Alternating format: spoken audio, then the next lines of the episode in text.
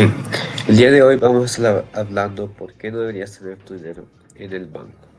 Entonces, para comenzar, vamos a ver los tipos de cuenta que hay en los bancos. Existen dos tipos de cuentas principales eh, en un banco. Están las cuentas corrientes y las cuentas de ahorro. Las cuentas corrientes son aquellas que no te pagan un interés, es simplemente una cuenta transaccional y dos ejemplos más claros que tenemos de las cuentas corrientes son las cuentas de cheque y las cuentas de planilla.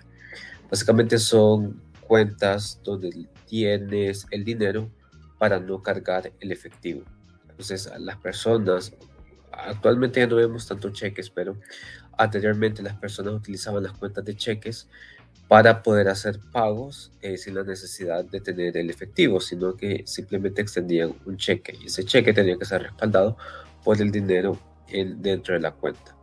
Las cuentas de planilla normalmente igual son cuentas que no pagan un interés, sino que solamente las empresas pagan a sus empleados la, la planilla a través de esas cuentas y se le extiende al empleado una tarjeta de, débito para que pueda hacer compras con el dinero que tiene en esa cuenta.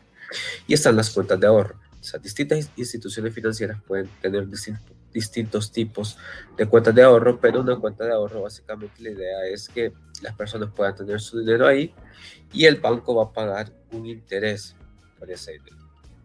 Es el concepto básico de la cuenta de ahorro que eh, las personas depositan dinero, se mantiene el dinero ahí y a cambio de eso, anualmente el banco paga un interés.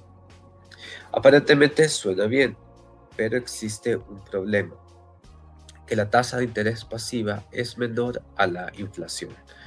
La tasa de interés pasiva se refiere a, a ese porcentaje que nos paga el banco por tener nuestro dinero en la cuenta, o sea, que el dinero esté en el banco.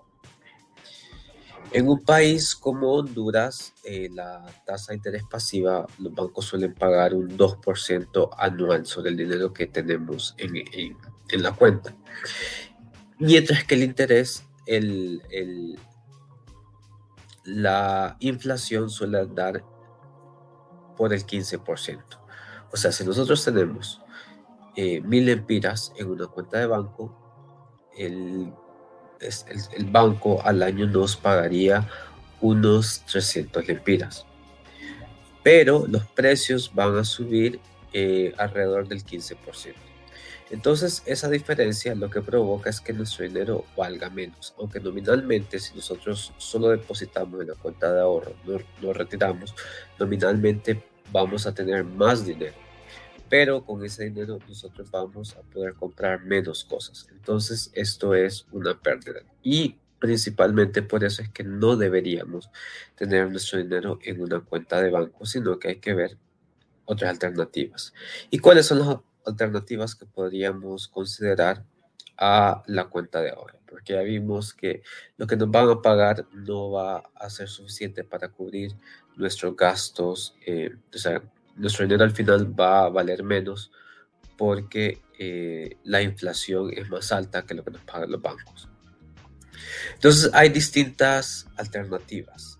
Eh, podemos tener, en lugar de el dinero para ahorro en una cuenta de ahorros, lo podemos tener, bueno, primero en un certificado de depósito a plazo fijo, si lo queremos tener poco tiempo porque los certificados de depósito a plazo fijo normalmente se extienden por periodos de tres meses, seis meses, nueve meses, un año, año y medio, dos años. Entonces, para el corto plazo es una buena alternativa.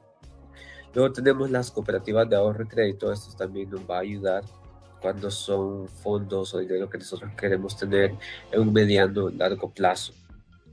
Y para largo plazo, o sea, periodos mayores de 5 o 10 años, pues podemos considerar fondos de pensiones e índices bursátiles. Esto lo que va a hacer es que eh, la diferencia entre la inflación, que como ya vimos en países como Honduras suele, suele andar alrededor del 15%, con el dinero que nosotros que, que está generando nuestro dinero por concepto de interés, no sea tanta la diferencia. O sea, podríamos pasar de eh, el 15% contra un interés positivo del 12%, por ejemplo, si invertimos en índices bursátiles al año.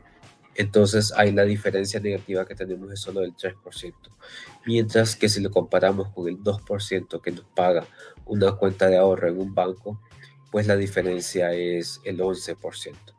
Entonces estas son las alternativas que nosotros tenemos para tener nuestro dinero, que nuestro dinero empiece a crecer y que empiece a trabajar, que empiece a ganar valor en lugar de perder valor teniéndolo en una cuenta de ahorro de un banco.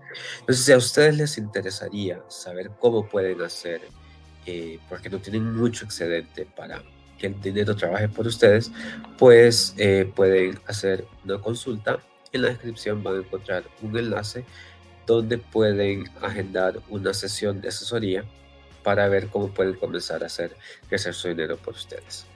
Bien, eso fue todo por esta semana y nos estaremos viendo la próxima semana. Espero que tengan muchos éxitos y que este año sea de muchos éxitos financieros para todos. Hasta la próxima.